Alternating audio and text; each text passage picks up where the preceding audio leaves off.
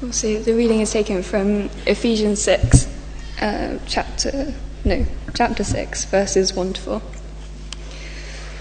Children, obey your parents in the Lord, for this is right.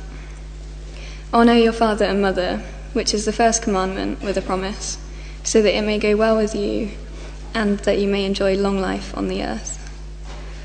Fathers, do not exasperate your children. Instead, bring them up in the training and instruction of the Lord. This is the word of the Lord.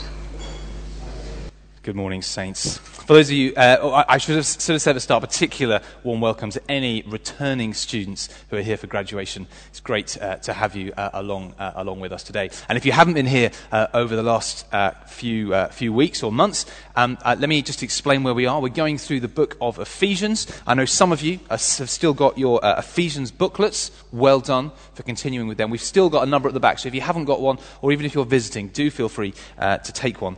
Um, but we've been going through the book of Ephesians, and the first three chapters of Ephesians are all about identity, all about who we are, who we are in Christ, the fact we're saints, the fact that we are chosen children of God, the fact that we're adopted into his family, that we are his precious possession. And after uh, Paul labors that point in some ways for the first three chapters, he then goes on at the start of chapter 4 to say this Therefore, live a life worthy of your calling. And the second three chapters uh, are all about practically what does it mean to live that out. And that's what we've been looking at for the last, uh, for the last few weeks. Um, and we come to a key topic today. There are only four verses. You might have noticed, very, very short reading, only four verses, but a really key topic. And that is about how do we relate to our parents and how do we relate to our children. I wonder what your relationship is like with your parents. I Wonder what your relationship's like with your children if you have them. Or what you'd like your relationship to be like with your children should you have them in the future. This part of uh, Paul's letter, um, Paul uh, deals with a few very, very practical things. They're sometimes known as the household codes. He talks um, uh, uh about three areas of life, three uh, key building blocks of society. Last week we looked at marriage, for those of you who were along uh, last week. This week it looks at parents and children. And next week we're looking at work.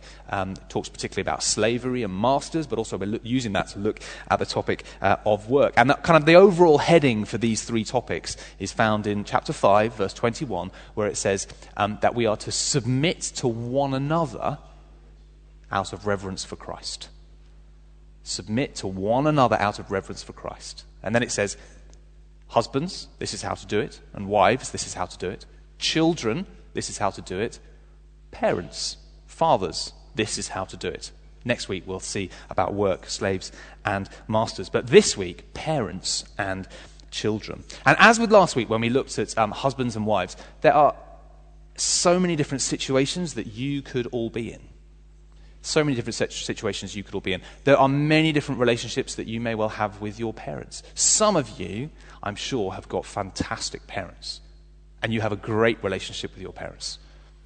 For some of you, as was told to me earlier on in the week, you may see both or one of your parents as scumbags, was how they described it. That may be you. That may be you. And uh, uh, it may be that you maybe don't even have a relationship with your parents or one of your parents, either because they are absent or maybe you're separated by death.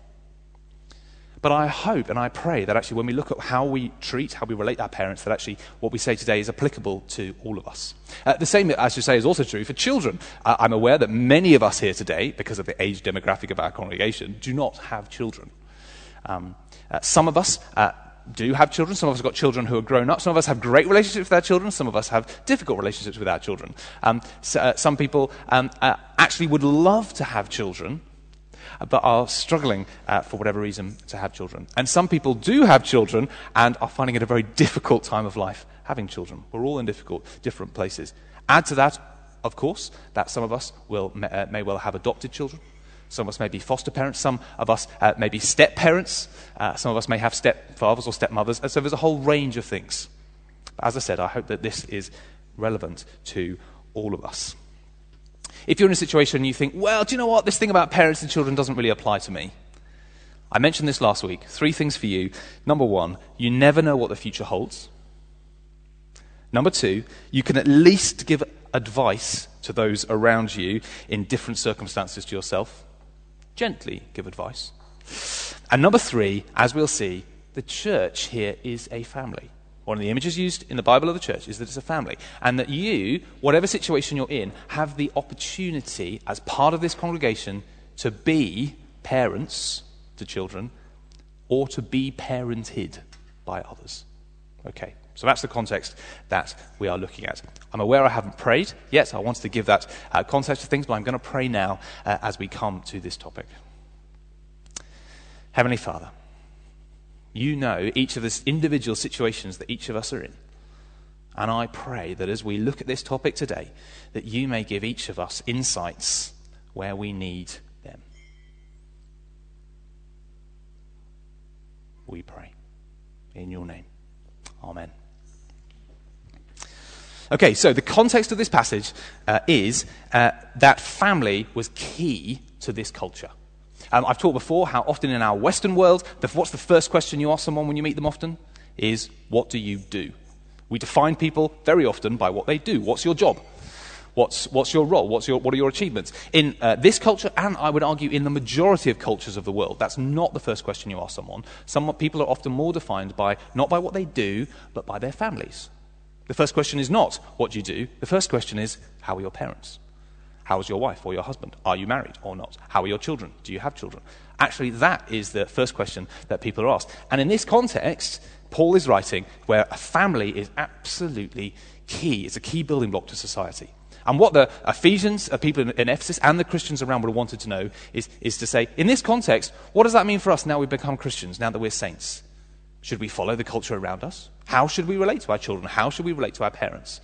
And that is where Paul goes with this. Hence, these four verses. And got, I'm going to have a little bit where we talk to, where it says about children, how children should react to their parents, and then there's another verse which talks about how parents should respond to their children. So we kind of got two bits uh, that we're going to uh, go through. First of all, though, we're going to start with children. Children, how should we respond to our parents?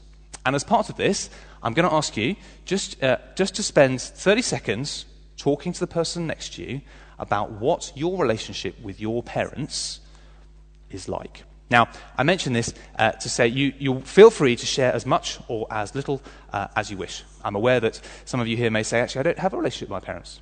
And some of you may say, I've got a great relationship with my parents. Some of you may say, actually, my parents are, I've been separated by, by death from my parents. It, we're all in different contexts, but just 30 seconds, search the person next to you, say hi if you don't know them, and just say, very briefly, what's your relationship like with your parents?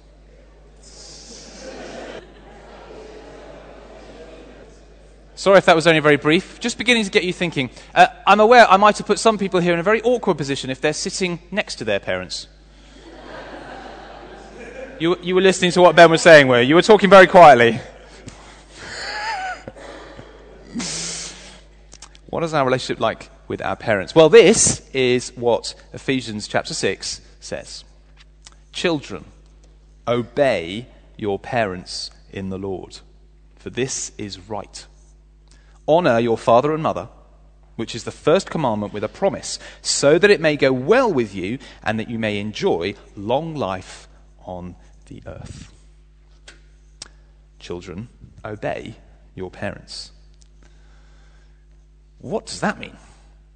The idea of obedience immediately, particularly for us in our culture, raises loads of questions. We say, oh, hang on a minute, hang on a minute. This whole thing about obedience, does this apply in everything? What if our parents ask us to do things that aren't right? Or what about um, if I've got bad parents? Or when does this stop applying? I'm 40 and my parents live three hours away down the road. Do I still need to obey my parents? How does this apply to us? Well, the nuance I think that is in this passage is that I think when it says children obey your parents, I think it is talking specifically to children who are currently under the direct nurture of their parents. If you look at verse 4 there, it says, Fathers, do not exasperate your children. Instead, bring them up in the training and instruction of the Lord. In other words, it's talking about during that time in which you are under the direct instruction and training of your parents. When does that change happen? Well, you know, different cultures say different things. When do people become adults? Some cultures it's 12, some cultures it's 16 or 18 or 21. In other cultures, you become officially an adult when you move out of home or when you get married or when you get your first job or whatever it might be. But every culture around the world has this sort of blurred uh, kind of uh, idea of someone becoming or moving into adulthood, if you like. So I think that this is talking about that period of life. Of course, you can still say, well, what happens if I've got parents who ask me to do things that are wrong? Or things that are unchristian. And I think we can probably all think of extreme circumstances where actually obeying our parents at that stage of life would be wrong, such as situations of abuse, or as I've said, when people ask us to do things that are unchristian. But the default, the default for children who are under their parents, being nurtured at home, is obedience, is what this is saying here. Now, of course, the reality of this is I'm aware that most of the people here are not people who are living under the direct nurture of their parents in your lives at the moment. Right? So, what has this got to say to us? Well, here's what I think it has to say to us. I think it's got something very, very important, and that's in the next little bit of the verse. What it says is Children, obey your parents in the Lord, for this is right. Honor your father and mother which is the first commandment with a promise, so that it may go well with you and that you may enjoy long life on the earth. You see, what Paul's doing here is Paul is taking a principle and applying it to younger children. The application is children obey your parents, but the overall principle is honor your mother and father. And that is something that goes across all generations, whatever age we are, whatever culture we're in honor your mother and father. Now, if you were here last week, uh, you'll remember as we talked about marriage that one of the key things, one of the key verses about marriage in Scripture is from Genesis chapter 2, where it says, A, father will le- a man will leave his mother and father and be united with his wife, and they shall become one flesh. And we said that that was an absolutely key verse from the Old Testament about marriage. It was repeated a number of times in the New Testament, and we need to really examine that verse. Here is a key verse about how we relate to our parents. Jesus quotes this four times in the New Testament honor your father and mother. And here's something else that I realized the other day as I was thinking about this, and this really kind of blew my mind. This idea of honoring your father and mother is part of the Ten Commandments. It's the um, fifth command, I think. Honor your father and mother. What that means is God ranks this alongside do not commit murder. God ranks honoring our mother and father alongside do not commit adultery. Ranks it even alongside worship the Lord your God only. Do you find that strange? That, that's a major thing. If you think that in the Jewish world the Ten Commandments were the Ten Commandments, you know, if you could live your life by anything, take the Ten Commandments, and one of them is honor your mother and father. It's a big deal. And yet I think it's something we hardly ever think about or hear preached about at all which is why I want to take a little bit of time looking at it today. What does it mean for us to honor our mother and father? Interestingly, it's, it's interesting what it doesn't say. It doesn't say, trust your mother and father. Because, of course, 50% of parents are below average. And some parents are evil. Some parents are bad parents. So it wouldn't make sense to have in the Ten Commandments trust your mother and father because some parents are untrustworthy. I pray that we're not. I pray that I'm not. But you can imagine situations where that would be the case. It doesn't say have lovely feelings towards your mother and father. Again, I pray we might, but it doesn't say that. It, it doesn't even say, it doesn't even command us love your mother and father. Yes, we are called to love everybody, called even to love our enemies. But the overriding command in Scripture about how we relate to our parents is to honor our mother and father. And that is applicable whether we've got great parents or whether we've got parents who are scumbags, as was said. It is ha- it, I believe we can honor our mother and father even if our parents or one of them is absent from our life in whatever way. So, what does this mean in practice?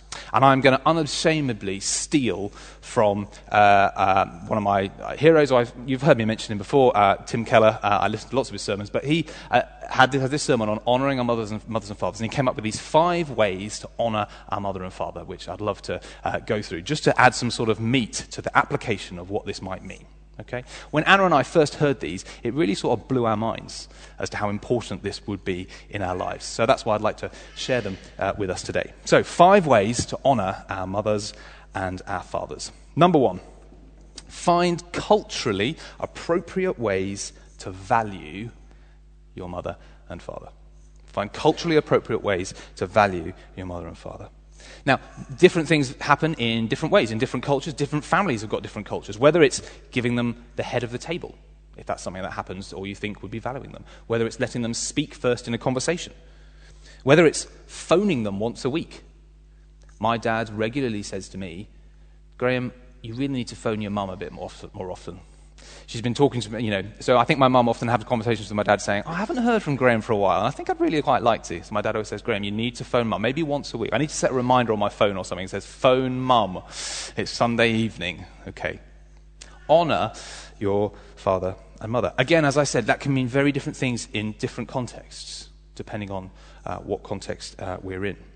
Um, just to say before I go any further as well, uh, this applies to uh, uh, if, if, your, if your parent, if you were adopted or if you were fostered, uh, as, as well as uh, biological parents uh, as well. So it's kind of it, it, this, this is this is wider, wider than just um, one thing. Find culturally appropriate ways to value your parents. Secondly, don't assume your parents can't change. We can honour our parents by not assuming that they can't change. There's a temptation, I think, um, for us to assume, oh, my parents, particularly maybe when we first leave home or when we're in our 20s, to say, oh, my parents always do that. Or to say, oh, my dad never, dot, dot, dot, does that. Or my mum never does uh, that. And actually, there's, an, there's a way of honoring our parents that says, do you know what, I'm, I'm not going to stereotype them. I'm going to say, do you know what, actually, they can change. Just a very simple example. I know that when, uh, when my uh, my, my parents have never really been hot on technology at all. I don't know if any of you relate to that with your parents. Um, and uh, so always phoning me up, oh, how do I do this? How do I do that? How do I do that? And there was a temptation of, oh, I'm always having to go and sort things out. My dad got an iPad a few years ago. And all of a sudden, he's amazing on the iPad. You know? I don't, I don't know what it is. I, th- I think he's become a silver surfer, if you've heard that phrase. But anyway, all of a sudden, he's great on it. And, and actually, I've had to sort of say, oh, okay, oh, yeah, no, actually, he is good at that. Okay, I'm not going to kind of stereotype him just saying that he can't do uh, certain things. You may say that's a trivial example, but there are other things that are maybe more uh, important in the how you relate to your parents, and you assume, oh, my parents always do that. Leave open the possibility that they can change in whatever that may be. So, number one, value them. Number two, allow them to change. Number three, and this takes a bit of explaining, Show them what you've learnt from them. Or to put it another way, don't underestimate the need of your parents to see themselves reflected in you. Don't underestimate the need of your parents to see themselves reflected in you. One key way of honoring your parents is saying, Do you know, mum or dad, I'm really good at this, and I want to thank you because I know that I got that from you. Thank you. Whatever it is. I thank you so much that you taught me about DIY. Thank you that uh, you allowed me, you, you, I've learnt kind of patience from you.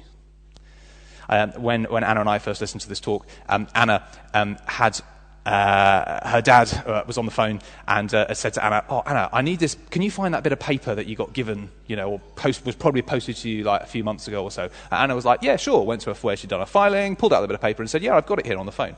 And um, and then she said to her dad, she said, "Oh, Dad, having just listened to this talk, she said, Dad, thank you for teaching me about filing." Now, you may say that's a bit boring, and you know, but, but she said, Dad, I want to thank you for teaching me about filing and for being organized with paperwork. And she said, Dad, because I know that you taught me to do that, and I got that from you. Thank you. And it was, Anna then said, it was actually, it was amazing. The, the kind of, not, it wasn't a dramatic change in their relationship in any way, but just a sense of, thanks. Yeah, okay. That Anna's dad was able to say, yeah, okay. I, I you know, it, just the, the, sense of appreciation uh, for what they learned through them. Does that, I, I don't know if that makes sense at all. I don't know if you can think of things, ways that your, your parents um, in some ways, things that you've learned from them. You may struggle to think of something. I'd encourage you to think of just even one thing. And I would encourage you to tell them, communicate to them.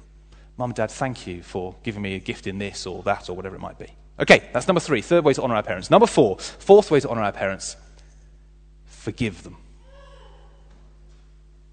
Fourth way to honor our parents is to forgive them. Parents will always get things wrong.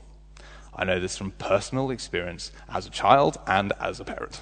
Parents will always get things wrong. The number of conversations I have with people, pastoral conversations I have with people, and for whatever reason, decisions that their parents have made, often, not always, but often unintentionally, have left scars on their life as children. And Anna and I have come to the assumption that that is just going to happen. I mean, not that we, we, you know, we don't want them to happen, but just as a parent, you make decisions and you don't know the consequences, and you're just aware that in a few years' time your kids may have been hurt by that decision, or it may have had a, you know, bad repercussions in their life, or whatever, and you just got to say, I, I, I kind of know that that's going to happen. And part of our role as children to honor our parents is to forgive them. It may be saying, Mum and Dad, I know you didn't mean to do that. You may not even need to communicate it to them, but saying, even in your head, I know you didn't mean to do that, but it did hurt me, and I just want to, I want to, I'm going to forgive you for that. That is a key way of honoring our parents. One of the things that Anna and I have talked about is that um, we've already decided what uh, our kids' 25th birthday present is going to be. For our kids' 21st birthday, we're going to give them six sessions of counseling. We're going to say, look, we know that we will have got stuff wrong, and that you will have talked to your friends about and won't have talked to us about, and we just want to say we're really sorry. Here's six sessions of counseling to talk to someone else about it, to try and just begin the process of trying to sort it out. Forgiving our parents. Uh, just a word to say that if, if actually, for, for many of us, that may only be very small things. For some people here, that could be quite major. Forgiving parents. And if that's you, I just want to reassure you, it's not saying that those things that maybe if your parents did things that were particularly wrong, it's not saying that those things were okay. It's not, it's not ignoring them. It's not saying um, that they didn't matter. What it's saying, forgiving someone, is saying, I'm releasing my hold on those things and handing them over to God so that they don't control me any longer. Because one of the things about not forgiving is that it, it, it, means that those things end up controlling us. So for some of us, that will be a very difficult and maybe a painful process. I'm aware, I'm aware of that. It's not something you can do just like that. Um, but forgiving them is a way of honoring them. And finally, and again, this might sound a little bit surprising, final thing to honor our parents is to leave them. Again, that takes a little bit of explaining. It may sound like a strange way to honor our parents. But think about it this way what is the ultimate role of a parent? The ultimate role of a parent is that their children, in time, will be able to stand on their own two feet without their parents. Now, I don't mean in terms of leaving your parents, not phoning them or ignoring them, because obviously that would be very dishonoring to your parents. I'm all, also, it doesn't necessarily mean moving out of home. There are some people for whom, you know, for whatever financial reasons or whatever, staying at home is the, is the right thing to do. And also, in some cultures in the world, people, you know, don't leave home even, you know, when they become adults. And that's, and that's fine. But what it is saying is, it's saying, actually, I want to honor my parents by saying, parents, just to say thank you for giving me all I need to be able to stand on my own two feet in life. And leaving our parents. I hope that makes sense. So, Five just very practical things about how to honor our parents. Okay. So that's the first part of this passage. Don't worry, the second part I'm going to go through uh, a bit uh, rather, rather quicker, which is talking to parents. So the first part is about children. How should we as children respond and relate to our parents? Secondly, as parents, how should parents respond to their children? As I did before, I'd like you just to spend a moment to sharing with the person next to you either what is your relationship like with your children, if you have children, or secondly, if you were to have children, what would you like your relationship to be like? Okay? So just 30 seconds, have a conversation with them. Number one, what's your relationship like with your children? Or if you haven't got children, in the future, what would you like it to be like?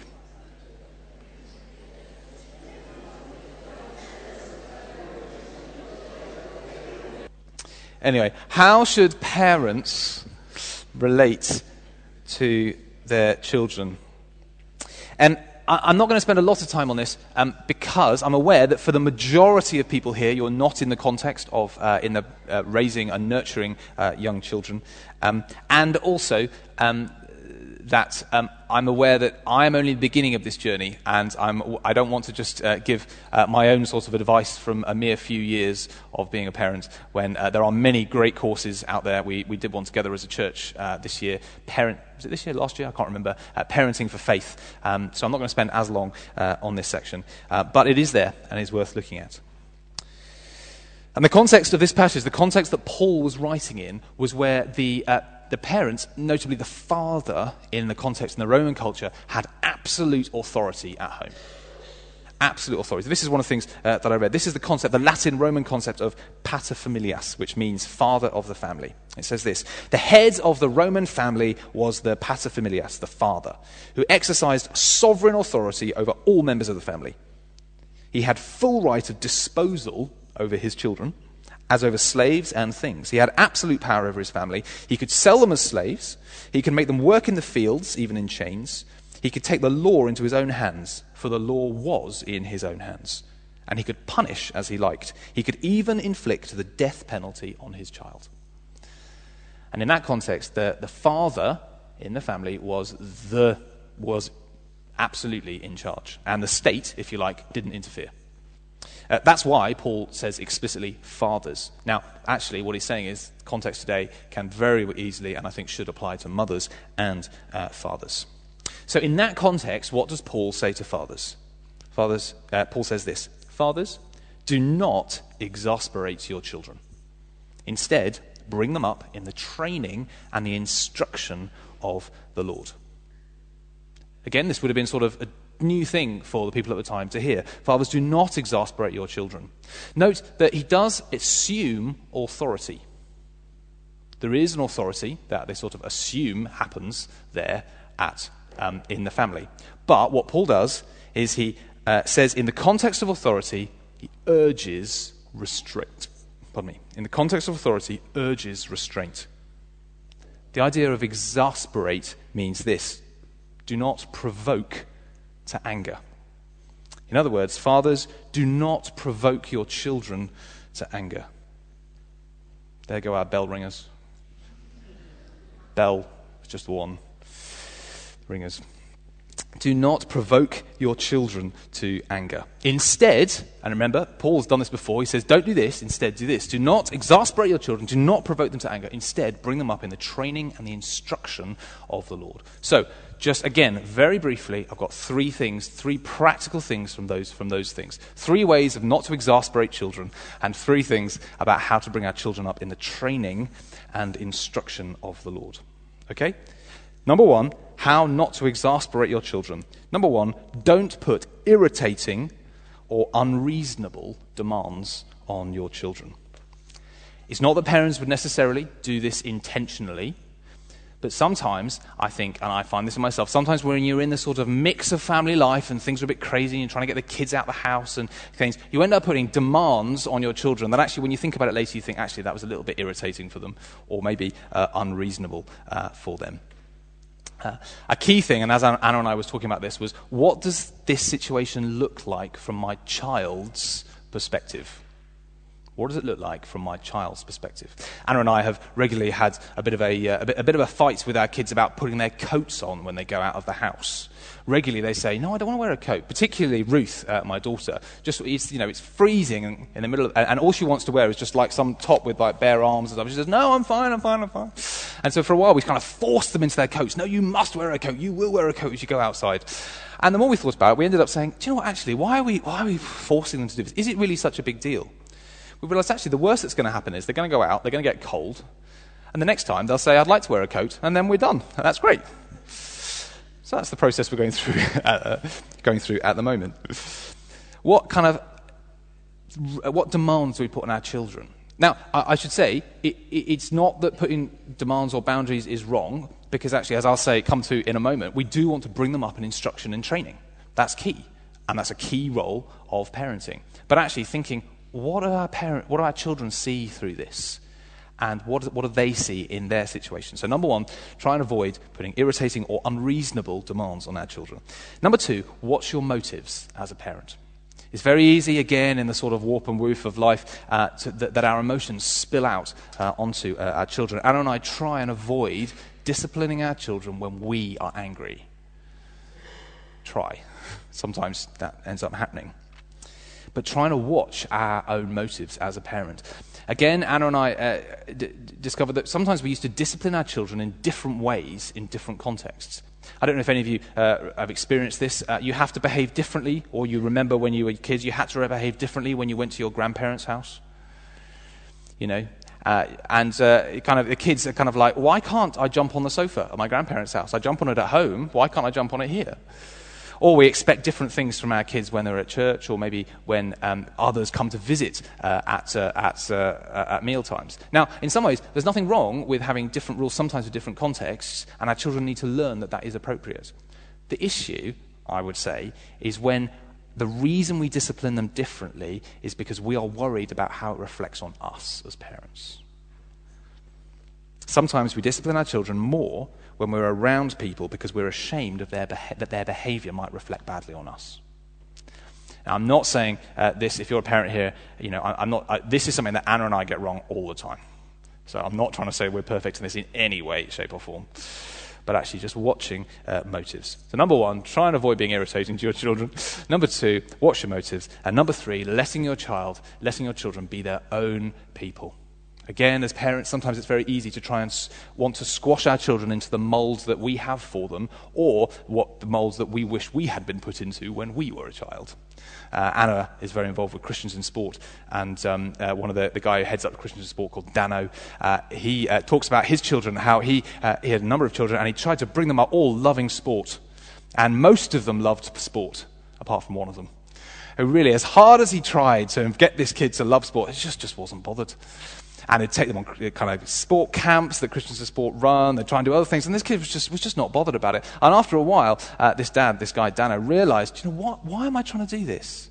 This is, this is my own child who's got their own loves, who's got their own the, the things that they kind of want to blossom in. Why am I trying to force them into this other mold that I want them to be in?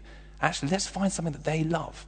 And he found that actually, in this context, his kid loved drama.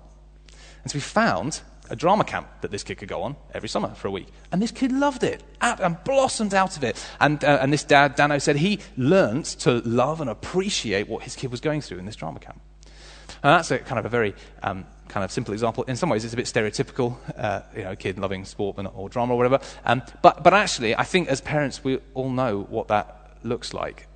Wanting to encourage our kids to blossom in the things that they are excited and passionate about and allowing that to happen. So letting them be them, themselves. Okay, that's three things about not exasperating. You ready very quickly for the three things about how to do training and instruction. That's the second part. Parents or fathers, do not exasperate your children. Instead, bring them up in the training and instruction of the Lord. Again, there is an assumption here of training, and there's an assumption here of instruction. It is the parents' primary responsibility of the parents to bring their children up. That cannot be delegated to anybody else. Not saying don't send your kids to school. Not saying don't bring your kids to church and put them in good environments. But as parents, the primary responsibility in terms of our kids is to bring them up, to nurture them. This concept of bringing them up actually literally means to nurture. Like a plant that maybe has got a broken stem or something, actually to nurture those children and to train the children with something there about discipline, but also instruction, something about knowledge. Maybe something to reflect on if you want to think more about what it means to be a parent. So, three things from them. Number one, remembering that children need nurturing and that are often vulnerable. If you can put up the, the next. They need nurturing. And despite whatever you may think when you see a group of teenagers hanging around at the park who all look like full of uh, bravado and look like they've got confidence in everything, actually they're very insecure and actually need, even at that point, need nurturing. And actually, the importance of remembering, actually, we need to nurture them.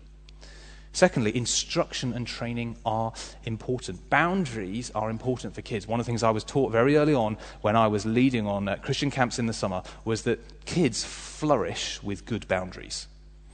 And that actually one of the things that can be most difficult for children is if there are inconsistent boundaries. Sometimes a kid does something and they're told off. Sometimes they do the same thing and they're not told off. And all of a sudden, kids become very insecure about, well, I don't know what's right and I don't know what's wrong. Importance of good boundaries and instruction. That is important from a parent. And finally, as a parent, doing what we can to bring our children up. It says, in the Lord. Bring our children up knowing God. It's primarily the responsibility of parents to provide an environment of faith for their children. It's actually not the prime responsibility of the church. The church, and here at church, we do what we can to provide resources, to provide the context for growing children in faith that they may meet with Jesus. And we love doing that. And we want to value all our uh, people who lead in that way. But actually, the parents have a key responsibility for bringing their children up in the faith. Uh, I mentioned earlier the Parenting for Faith course that a number of parents uh, did here. Um, and I, I wasn't able to go on it. I had too many uh, other evening meetings. But I know that one of the key things from it was not bashing your kids over the head with the Bible. No, I'm sure you know people, you may have even experienced that before, and that might have completely put you off faith. A key part of the course was opening a window in your own life to show your kids your own walk of faith that they may learn from you, that they may see what you model, that they may see your mistakes and how you, and how you try and change those things and how you go from the kind of joys and the sorrows of the Christian walk and what that means for your children. This is not, also, I should say, this is not saying that you are failing as a parent if your children don't believe. As Christians, we long for our children to share our faith. Yet sometimes, for many different reasons, they choose not to. The responsibility of parents is to bring their children up in the faith, modeling them, modeling to them how to live as Christians, so that our kids, as I said earlier, might one day stand on their own two feet and be able to make their own informed decision about faith. Okay. There you go. That's a bit of a whirlwind. Sorry about that. So much information. And I'm sure you might have lots of different questions, lots of things. Well, actually, what about this and what about that? I didn't understand that, I didn't understand that, whatever. Do please talk to me about this afterwards if you'd like. And we'd love to pray with you if, if any of this is, is kind of hit, hit a nerve with you. But um, I'd like to, as we come to the end of this, I'd like to lead us in a chance to, uh, to respond. I know that all of us get this wrong. I'm always worried uh, as we bring up our kids. I spend time worrying that I'm, as I said earlier, that I'm damaging my kids in some ways that I'm not even uh, aware of. And I know of ways that I haven't honored my parents as well, going back to that in the past. Yet, one of the wonderful things about our Christian faith is that we know that we can leave things before God and that we have a God of restoration, we have a God of renewal, we have a God who can turn the scars that either we have or that we may have inflicted can turn those scars into things that are glorious and bring glory to God. We have a wonderful God of restoration and renewal. And ultimately, that whatever our relationship like with our children or our parents, we are able to be part of a Christian community that is modeled as a family, where we are able to be children adopted into God's family. And within the church family, find surrogate parents, surrogate children